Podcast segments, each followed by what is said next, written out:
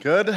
I'm not feeling well, so if I look weird up here at any moment, uh, just know I'll probably recover and I'll be fine. But last service, I lost my place a few times, I'm, but I think I can make it through this service. So I get to preach this passage. You're like, wow, what a vote of confidence. My name's Josh.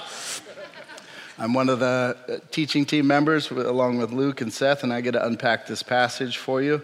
I want to ask you a question just to kick us off. Who's the most organized person you know? I'm not going to. How many of you guys would say it's your spouse? That's me. Hey guys, one of your parents is the most organized person you know. How many of you would say, I am the most organized person I know? Oh, wow. So, my wife is very organized. She likes to let me in on my lack of organization this way. She does it very cute, cutely, if that's a word.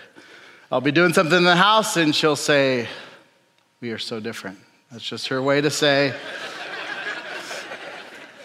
There's an organized way to do this, and then there's your way. There's peanut butter on the ceiling, there's jelly everywhere. There's a better way to have three little boys make their school lunches. There's the organized Aubrey way, and then there's whatever this whole thing is. So uh, here's the question leading into this message, and kind of what this passage is going to be all about. How organized is God? Someone would want to say, well, he's God, so he's the most organized. Obviously, he's got every, he's got it all figured out. And then you're like, ah. Because here's one of the things I've heard from lots of people, which is just interesting. One of my former barbers is a Jehovah's Witness. He says one of the knocks against the Christian church, us, is how different all the churches are. Because he says, I can go to Morocco, I can go to uh, South America, I can go across the globe, and the Jehovah's Witness place I show up to worship is the exact same as what I get here in the Valley of the Sun. And yet, you Bible believing, born again, whatever you call yourselves, followers of Jesus, you go to Redemption Gateway on a Sunday and you're going to get some announcements and maybe communion, maybe not, and you're going to get somebody teaching. But if you were to drive 1.2 miles that way and go to the next Christian church, you're going to get something far different. It seems like the God behind all that seems to be kind of disorganized. And people have a real problem with how do I make sense of that? And here's the reality God is the most organized being in the universe, and He's also not annoying, and He doesn't overplay His hand, and He allows for freedom where there needs to be freedom.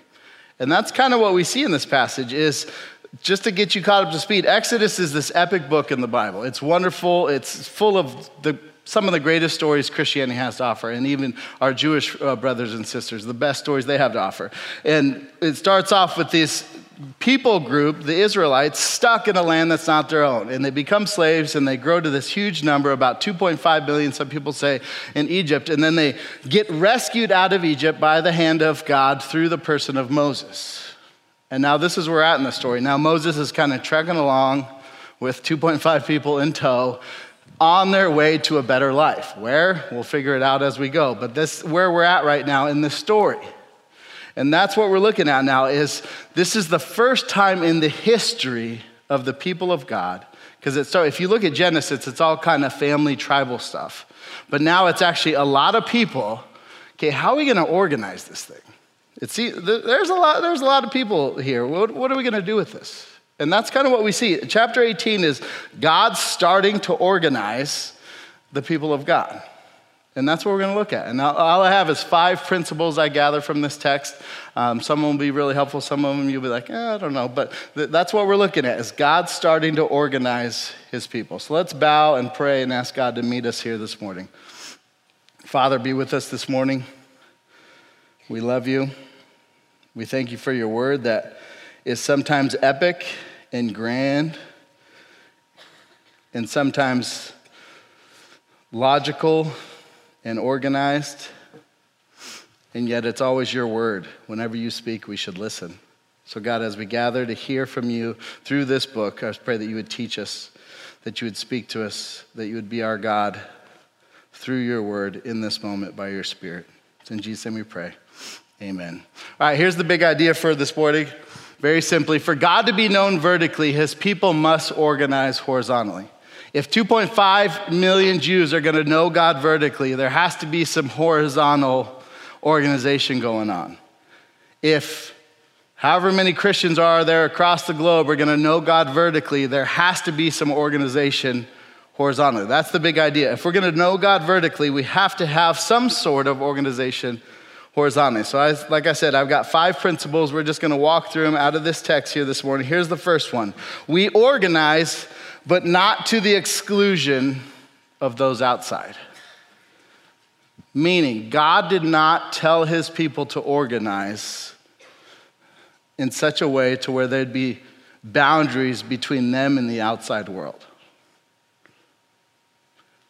There's a pursuit of holiness we must have, but we are not the people setting up boundaries so that no one else on the outside can get in. That's not what God's about. You can even see it right out of the gate here. If you have your Bibles, look at verse 1 there.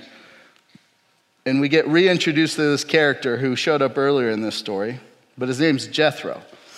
Let's just read verse 1 here.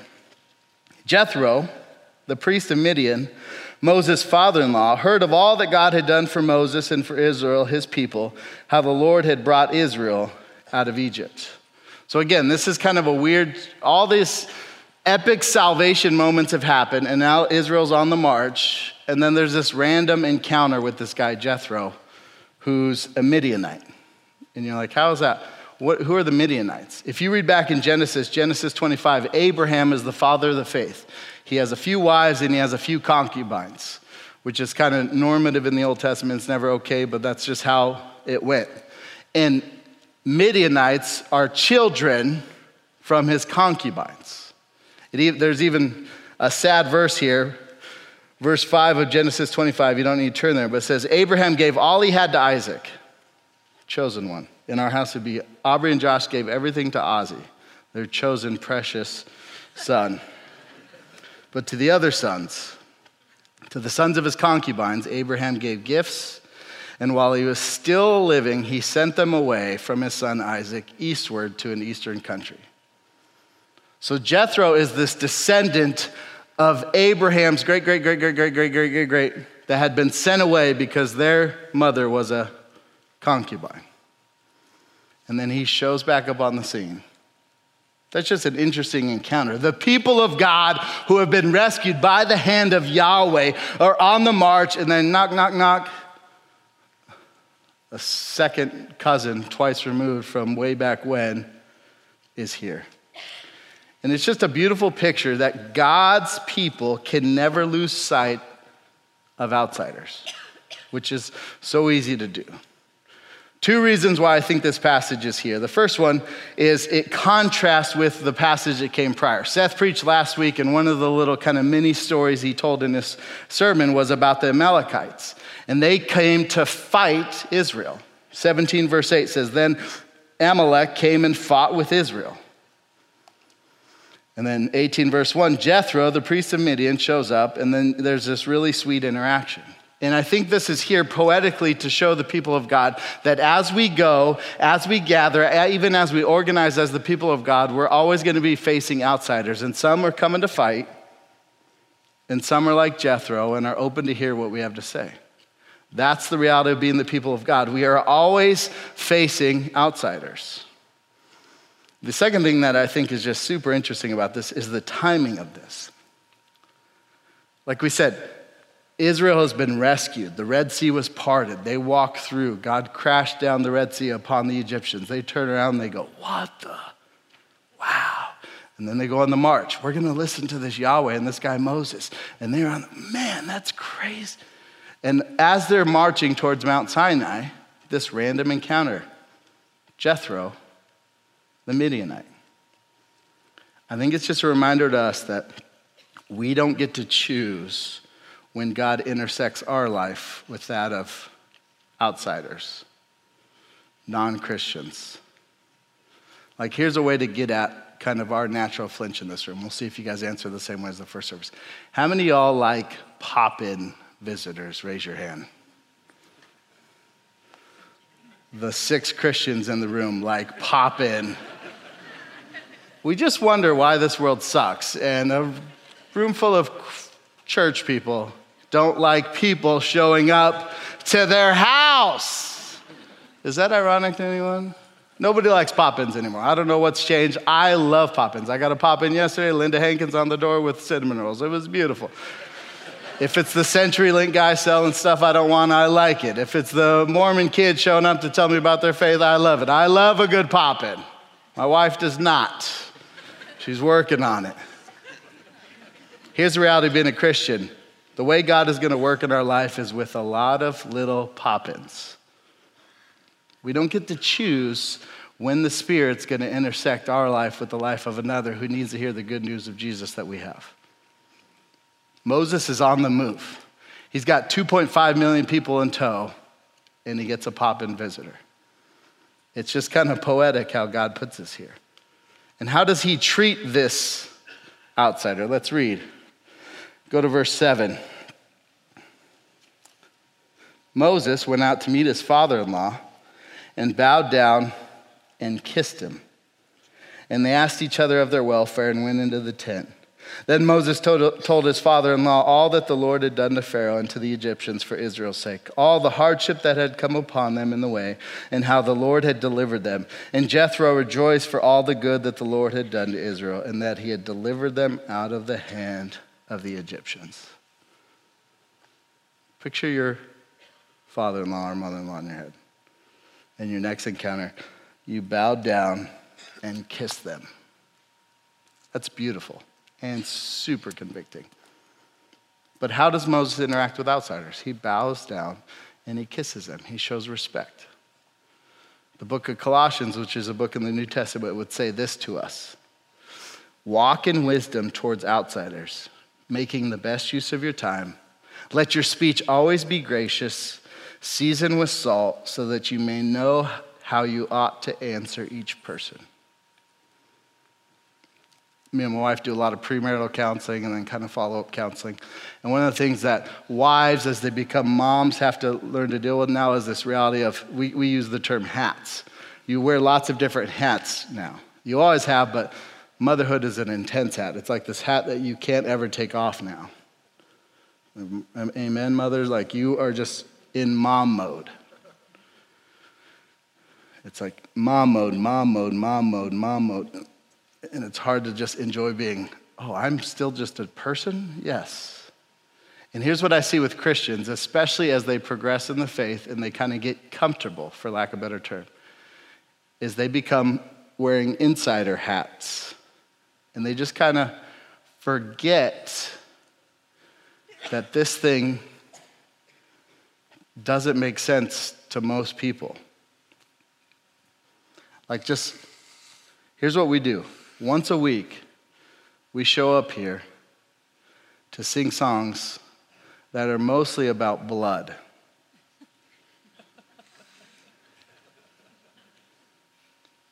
What's the best part of your week? Showing up with 500 so people and singing about blood? That's the best part of my week. And yet, if I'm thinking about outsiders, and friends in my neighborhood and people on my kids' baseball team, the more I have this Christian hat on, the harder it is to put myself in their shoes, which is the biblical definition of love. We must love outsiders. We must be aware of outsiders. We must treat outsiders with respect, especially in our speech. I just want to list a few environments for you to be aware of, to be thinking about. How is your online presence for outsiders? As outsiders come to your online presence you've created via Facebook if you're a boomer, Instagram if you're a millennial, or Snapchat if you're Gen Z, whatever it is, wherever you fall, we all got our pockets.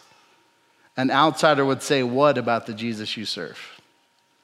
Where they'd be too clouded with political bickering. What does your online presence say to outsiders? How about this? Are you prepared on Sunday for outsiders to be present here? One of my favorite things as a pastor is to have someone come up to me before I preach and say, hey, so and so is here. just so you know, and there's kind of a nervousness. They're not used to church, they're not a Christian. Just They're kind of saying, don't be weird and Christian. Done. What about your family? This is an interesting one. Family gatherings. We just had a bunch of our boys' friends over, and I still want to pray and I still want to honor the Lord in my home, and yet I want to do it in such a way that my kids don't seem like the weird church kids because I want to be aware of outsiders while still honoring the Lord who I love dearly. You say, man, that's a lot of work. Like, I just want to stop thinking about I, I want a place where I don't have to think about that. I think that's the new heavens and the new earth. And I think there are places where you don't have to think about as much, but I think there's a few spots where you could be more aware of outsiders. Because as God gathers his people and starts to organize his people, he's always, always pointing to the outsider and reminding us, You are here for the sake of the nations, Israel. Don't forget Jethro. Church, don't forget the outsider. You are here for the sake of the outsider. Here's the second thing we see we organize because we are not a one man show. One commentator calls this chapter, Exodus chapter 18, the, the hinge point of the book of Exodus. He says, Before this, Israel were passive recipients of God's work. And from this moment on, they're going to be active participants in dispersing the knowledge of God to the people of Israel and the nations looking in on them. This is the lynch point. This is where it changes from God working through Moses to now God is going to disperse his spirit through other people. Let's just read this together. Verse 13, go to that one. This is what we read a moment ago. The next day, Moses sat to judge the people. And the people stood around Moses from morning till evening. When Moses' father in law saw all that he was doing for the people, he said, What is this that you're doing for the people? Why do you sit alone and all the people stand around you from morning till evening? And Moses said to his father in law, Because the people come to inquire of God, come to me to inquire of God. When they have a dispute, they come to me, and I decide between one person and another, and I make them know the statutes of God and his laws. Moses' father in law said to him, what, are you, what you are doing is not good. You and the people with you will certainly wear yourselves out, for the thing is too heavy for you. You are not able to do it alone. I love this interaction because it's so just how you would expect it to happen. Why was it set up this way? Why was Moses the, the key person doing all the work in this moment? As I've read through this text and wrestled with it all week, I've come up with two answers. One's fairly negative, the other one's pretty neutral. But the negative answer to this is this is how Pharaoh led. Moses sat under Pharaoh's leadership for decades and decades. This is what he knew. Egypt had, they looked to Pharaoh for everything. He was the man, he was the God, he was the one who, thus saith Pharaoh, and thus it goes. Moses doesn't have any other leadership styles to bank on. He doesn't have anything else in his mental memory bank to go back on and say, oh, I, I remember that one time. He's used to a country where they look to one person as the person to be above all and supreme over all things. So now the people of God are gathering, problems arise. What do we do? They get in line and they line up to Moses. Moses, here's my problem. My brother's an idiot. Well, tell me about this. Next. My wife wants a divorce. Tell me about it. Next. So I think the negative way is this is the only leadership style he's ever seen. Here's the other one. I, look at verse uh, 15. I love this because it's, it's kind of a cute answer Moses gives. Jethro's like, dude, what are you doing, man? 2.5 million, one you? This makes no sense. Verse 15. And Moses said to his father in law, well, because the people come to me to inquire of God. When they have a dispute, they come to me, and I decide between one person and another, and I make them know the statutes of God. What's Moses' reason as to why he's doing this? Well, because they're bringing me their problems, so I'm trying to help them. Is that bad, Jethro? I just love the, like, why is it like this? Well, because there's problems, and people are showing up to Moses' door Some of you are Moses. Like you're the person that always says yes to trying to fix people's problems. So you have a line. And someone would ask you, why is it this? Why is it like this? And your answer would be, well, because people keep coming to me to fix their problems. Like there's a not a huge malicious intent behind that. There's just kind of a lack of wisdom. And here's what I took from this just for my own heart. Some of us have huge cultural habits that we need to be aware of as we head into church life in the gathering of the saints. We live in a capitalistic society, nothing wrong with that, but we come in here, we got to check ourselves on some of that. Some of us are strong leaders and we're out in the workforce and we are getting stuff done and we are knocking down walls and we come in here and that edge doesn't work so well talking to a guy who's dealing with all these counseling situations. He says, This thing I'm seeing all across the board with a lot of husbands is the thing that helps them kill it out there is the thing that is destroying their marriage in here. They get stuff done and they go hard and they knock through problems. And then they get in their house and they try to solve problems with those same tools, and it's causing problems. Romans would tell us this don't be conformed to the world, but be transformed by the renewing of your mind. As the people of God gather, there's cultural residue that all of us bring in here. And we need to collectively kind of say, like Jethro, why do we do it this way? And does it line up with the Spirit of God and His Word? The other thing I would say is some of us have Moses like tendencies. The worst way to say it is a savior complex. The best way to say it is you like to help people. Somewhere on that spectrum, you fall and you are going to burn out in life, or you have burned out, or you are not going to be able to make it past another couple months. And you just remember Moses gets called out by Jethro, and the problem gets solved through a little bit of delegation. We are in this together. In fact, if you fast forward Numbers 11, God gets more specific. Moses appoints more elders. He says, Point 70 elders, and there's this beautiful image. He says, Moses, come to me. I'm going to take spirit from you. I'm going to take my spirit from you, and I'm going to disperse it on the 70 so that you guys can carry this load together. And you start to see a little glimpse of what the church is. And then fast forward a few, few, few, few more books in the Bible, and you go to Acts. And Acts says they're waiting for God to move and then the Spirit falls down on them, and it says this and they were all filled with the Holy Spirit. Every last one of them. What is the church? It is the place where the people filled with the Holy Spirit gather.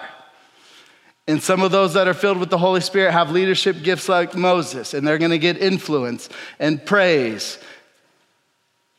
But 99% of us don't have leadership gifts that are ever gonna get us in front of 100 people or thousands of people or even dozens of people. But we need to remember that we are filled with the Holy Spirit if we are followers of Jesus. And we are all in this together. Bill Anderson is one of our lay elders. And he taught a parenting night we put on a few years ago. And I remember this thing he said that has always stuck with me. It was a parenting night about how to parent teens. Like, how do you deal with your teenagers? You know, the thing all parents of teens want to know. How do I do this? And nobody really knows. But Bill Anderson said this Here's what you need to remember the Holy Spirit inside your teenager is the exact same Holy Spirit inside you. Too many parents lose sight of that. And there's constant, like, nee, nee, nee, nee, nee, nee, nee. When you're talking to a person, if they're a follower of Jesus, that has the exact same Holy Spirit inside them that you do. And as we gather as the church, we have the Holy Spirit. And the Holy Spirit has gifted us all uniquely. And we must remember that so don't fall in the trap of becoming a one man show like a Moses or being a spectator thinking, ah, the gifts I have aren't Moses enough. Moses needed to learn this lesson. We need to learn this lesson. Here's a question I have for you just to think through Do you struggle with being a one man show on the way to burnout, or do you struggle with being a spectator? This passage speaks to both those. Here's the third thing we see we organize within clear commands and creatively in areas of freedom. What do I mean by this? Let me just, we talked at the beginning God is an organized God. And yet he kind of picks his spots where he's going to speak into the organization, organization of something explicitly. And then other times, like a good parent, he kind of steps back and he kind of lets whatever's going to form form. He might add a little kind of cushioning and moving. But that's what we see in this passage. I want to show you just the extreme of one of these. If you have Exodus there, fast forward, move over to Exodus 26 in your Bibles there. I want to read just a couple verses to give you a flavor of how God could have spoke in this passage yet chose not to. So Exodus 26, we'll be there in a couple weeks. I think Luke's going to preach that. But it's about the tabernacle. It's the place where God is going to dwell for the people of God in the Old Testament. And I just want to read two verses or so. 26, verse 1. Moreover, you shall make the tabernacle with 10 curtains of fine twined linen and blue and purple and scarlet yarns. You shall make them with cherubim skillfully worked into them. The length of each curtain shall be 28 cubits, and the breadth of each curtain four cubits, and all the curtains shall be the same size. It goes on and on and on. How is the tabernacle to be made? God says, This is exactly how I want you to do it. He doesn't leave anything up for the imagination. Now go back to Exodus 18. The people of God are ready to organize. It's time to get our stuff together. How are we going to do this? Is my Jehovah's Witness friend onto something like Christians are too disorganized? They should have more of a centralized theme and method and system? Exodus 18, go to verse 19. Let me just remind you this is Jethro speaking not God. So the tabernacle's being built, God speaks directly to Moses with like 18,000 instructions that only the quilting club members really like to read about.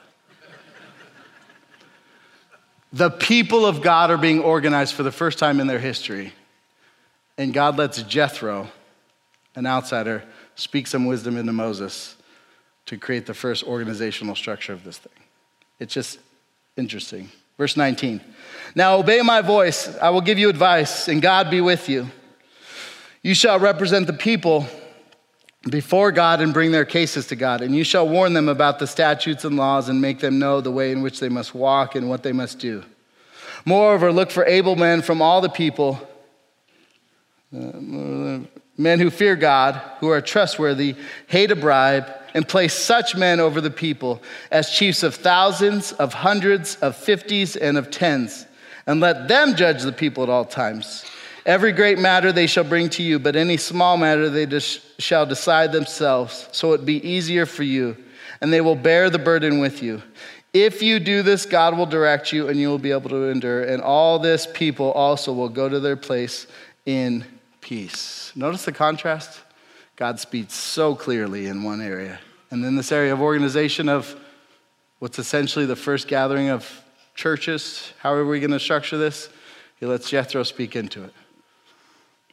Sometimes God's so clear. The only thing that uh, verse, where does it say? Verse 21 Moreover, look for able men the only specific that kind of still holds throughout all of Scripture is whenever God's gathering his people, he usually restricts some offices to men, but not just men in general, men of high character, highest character. And that's the only thing in this that kind of sticks with us throughout Scripture if you follow the theme of God's people. But everything else is like, kind of loosely based on the culture. Even the numbers there, he says, put them in thousands or hundreds or fifties or tens. Those aren't like Hebrew holy numbers. He doesn't use the number 12 or 7. Those are military numbers. He's like, gather them kind of like the military's gathered, put them in thousands or hundreds, and put a captain over each. It's just interesting. Why does God do that? I have a quote here from a guy named Jon Bloom. He says this I think one very important reason why God is silent is he understands how influential he is. And he does not intend the vast majority of our methods or systems to be considered sacred. So even if he approves of them, he does not endorse them. So, as we look at the people of God being organized for the first time in their history, God is wisely silent in a lot of key areas. Why? Because he knows how influential he is.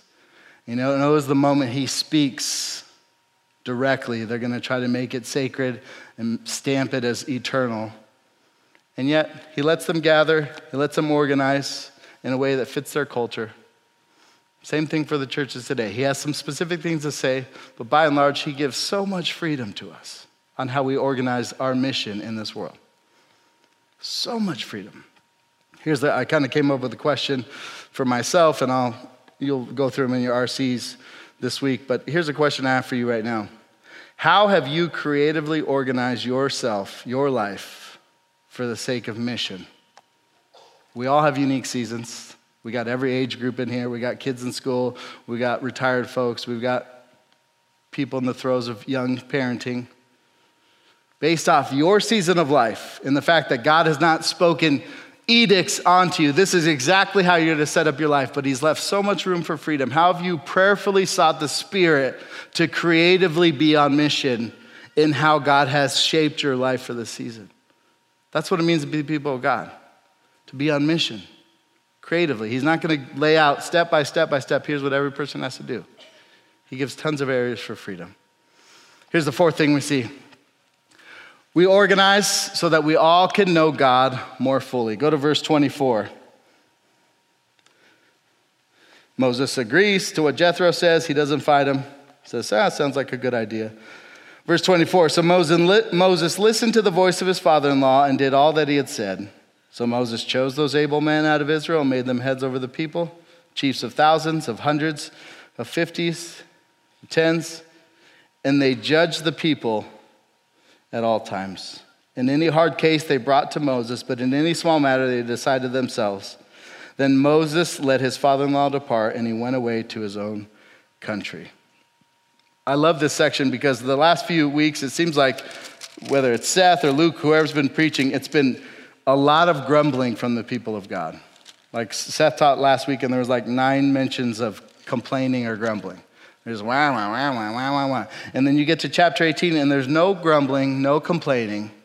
What you see is a bunch of people gathering, seeking Moses, and then seeking the people that have been appointed now. Tell me what to do in this situation. The word behind that word judged is justice.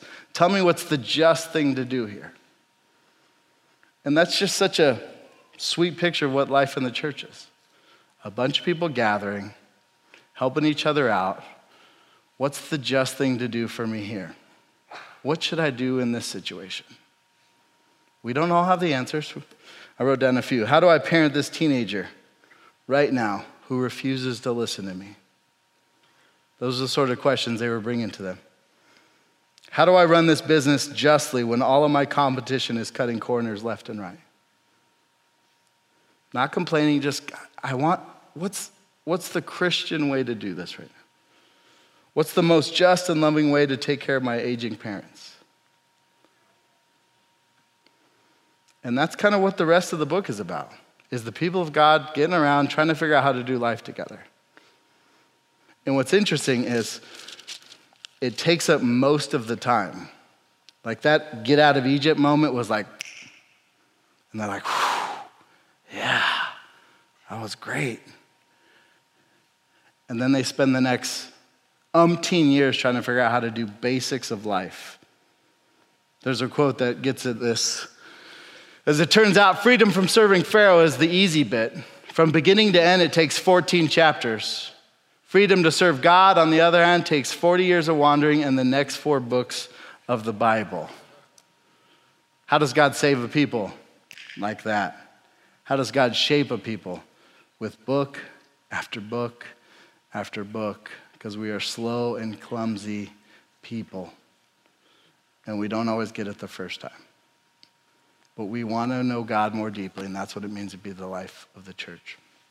Here's the last point we organize without losing the beauty of what we're actually about. Those of you who love organization, like my wife, and those of you that are really good at it, some of you, my wife doesn't do this, but some of you can be the buzzkill in situations. Like we want to have a party and we want it to be organized. And the organizational master can often drown out the fun stuff. And as we look at this chapter that's mostly about the people of God trying to figure out organization, I don't want to lose sight of the fact that the, at the heart of being a Christian, at the heart of the people of God, is beauty. And here's a question I have for you. If you had just one painting, God gave you one painting, one picture to illustrate Christianity to a watching world, what would you choose for your painting? And let's just be harsh and say you can't use a cross. How many of you guys would choose organized religion? This, this would be my painting right here. Bunch of people in rows looking up at a stage. That's what Christianity is about right there. How many guys would choose a big not sign? Everything Christianity is against. Like, what would be the picture you would use to illustrate Christianity?